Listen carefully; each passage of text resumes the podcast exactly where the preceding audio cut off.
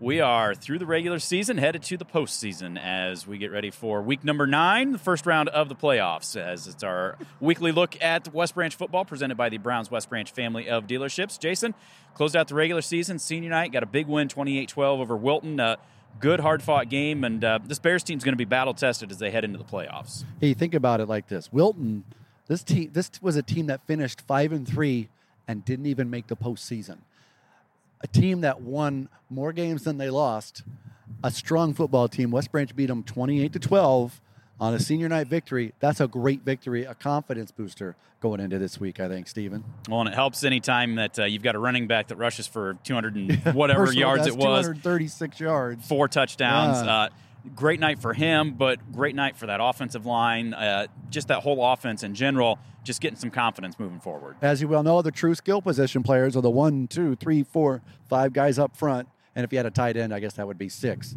Or for offense, seven. For offense, tight. tight to double tight seven. So if if those guys are doing are very playing very skillfully at this time of the season, which 236 yards would tell you that they are, then there's that other confidence boost.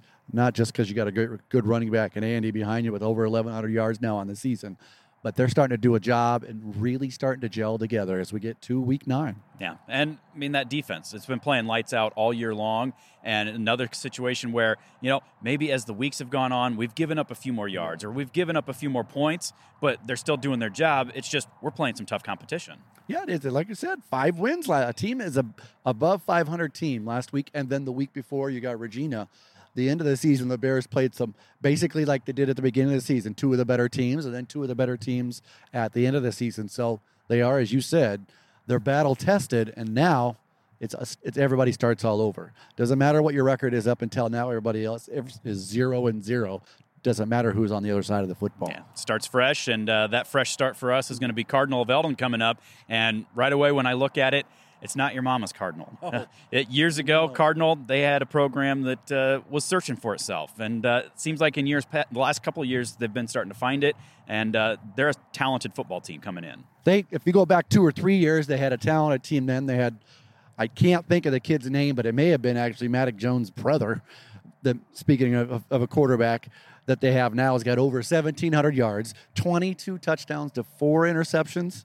So he's 200 on the team. He they're 220 passing, but he's over 200 yards, and he's also averaging what 10 yards a carry. Yeah. I think running the football too.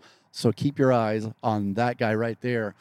And I think that's going to tell you where the success is going to come from the Comets that you haven't seen something like this from them before. This is a team that puts up over 40 points a game, Stephen. So this is they can find you can be down 20 points and they can still come back in a hurry. Yeah, you got to be on your toes. And I liken it, you know, several of their games that kind of remind me to a Purdue, which we just saw over at Kinnick, where they run some crossing routes, some underneath stuff, and they just kind of pick away at you. But then they've had other games where they almost abandon the pass and just rely solely on the run and can do that successfully as well. So you can't just gear up and stop one aspect of it because they can come at you from many ways. Yeah, I think the good news on those crossing routes, maybe for West Branch, is uh, Coach Bailey's not going to throw like a six man blitz and play cover zero and leave everything inside 10 yards wide open going left and right. Yeah, you heard me. I just called some people out.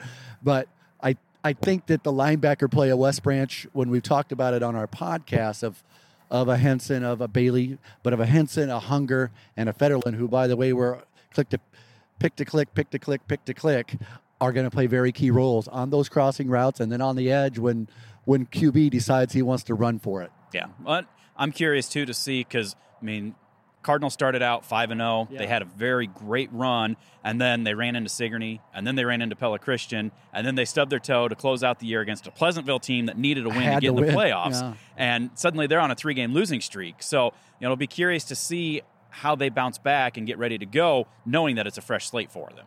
Now, if you think about it like this, this is a team that's never beaten West Branch anytime they've ever played, that being Cardinal. But they also look at it like this the West Branch teams they've played before were undefeated. They've never played a West Branch team that wasn't undefeated or maybe with one loss. They look at, oh, West Branch has lost two times. We've only lost three times. Yeah, they've been the last three weeks. But maybe they're looking at this isn't your grandmother's West Branch football team, and they're going to play with some confidence coming down to the little Rose Bowl with a team, again, putting up over 40 points a game, regardless of what they did against the last three weeks. They can do it. They can do it fast. And if you can get upfield, get on the outside edge with some speed and some size that they actually have at their skill position players, that might be a, might be where they have an advantage. Well, it's going to be a great one to open things up. Uh, like you said, it'll be at Butch Peterson Field at the Little Rose Bowl on Oliphant Street. Seven o'clock will be the kickoff Friday night. We'll have our pregame coverage coming up at 6:30 with the Bearcast. Big thank you to the Browns West Branch family of dealerships sponsoring our weekly look right here at West Branch Football.